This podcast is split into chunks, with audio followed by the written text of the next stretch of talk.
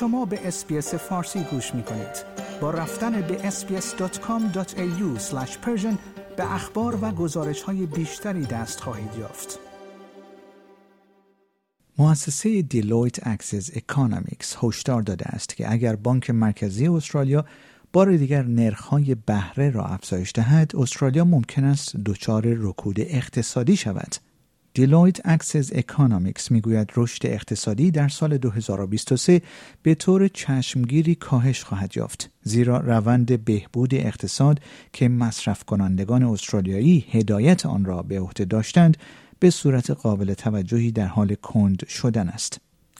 انتظار می رود کاهش قیمت مسکن، افزایش نرخ بهره بانکی، تورم بالا، سطح پایین اعتماد مصرف کنندگان و رشد منفی دستمزد واقعی منجر به ایجاد طوفانی از پیامدهای معکوس اقتصادی در استرالیا شوند.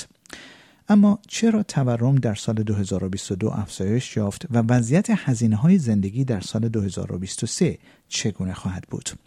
مؤسسه Deloitte Access Economics در مورد عواقب بالقوه ویرانگر در صورتی که بانک مرکزی پس از یک سری افزایش نرخ بهره های بانکی دوباره نرخ بهره های بانکی را افزایش دهد هشدار داده است ستیفن سمیت یکی از شرکای این مؤسسه گفت هر گونه افزایش بیشتر نرخ بهرهای بانکی بیش از 3 و یک دهم درصد کنونی می تواند به طور غیر ضروری استرالیا را در سال 2023 وارد مرحله رکود کند.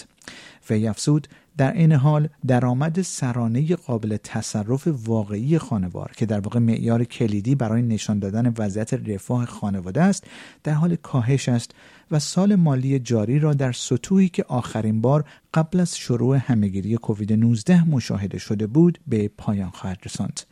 آقای سمیت افزود شکی نیست که خانواده های استرالیایی همکنون با مشکلاتی روبرو شدهاند.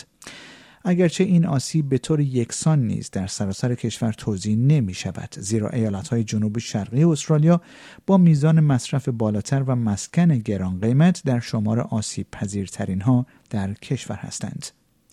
در همین حال جیم چالمرز خزاندار استرالیا نیز گفت که انتظار رکود اقتصادی در سال جاری را نداشت و در توصیه های مستقل بانک مرکزی دخالت نخواهد کرد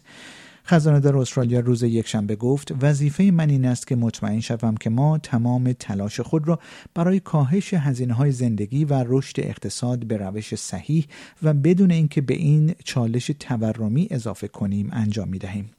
آقای چالمرز افسود انتظار ما این است که اقتصاد استرالیا به رشد خود ادامه دهد اگرچه خزاندار استرالیا خاطر نشان کرد که تاثیر کامل افزایش نرخ بهرهای بانکی هنوز در اقتصاد نمایان نشده است دکتر چالمرز گفت یکی از نکاتی که در مورد این افزایش نرخ‌های بهره وجود دارد این است که تاثیر فوری آن توسط بسیاری از افرادی که وامهای مسکن متغیر دارند احساس می شود.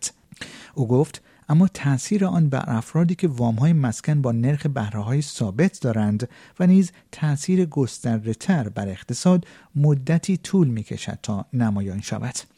خزانه دار استرالیا گفت یکی از مواردی که ما در طول سال 2023 به دقت آن را زیر نظر خواهیم داشت زمانی است که مردم از وامهای مسکن با نرخ بهره ثابت بسیار پایین به وام مسکن با نرخ متغیر می روند.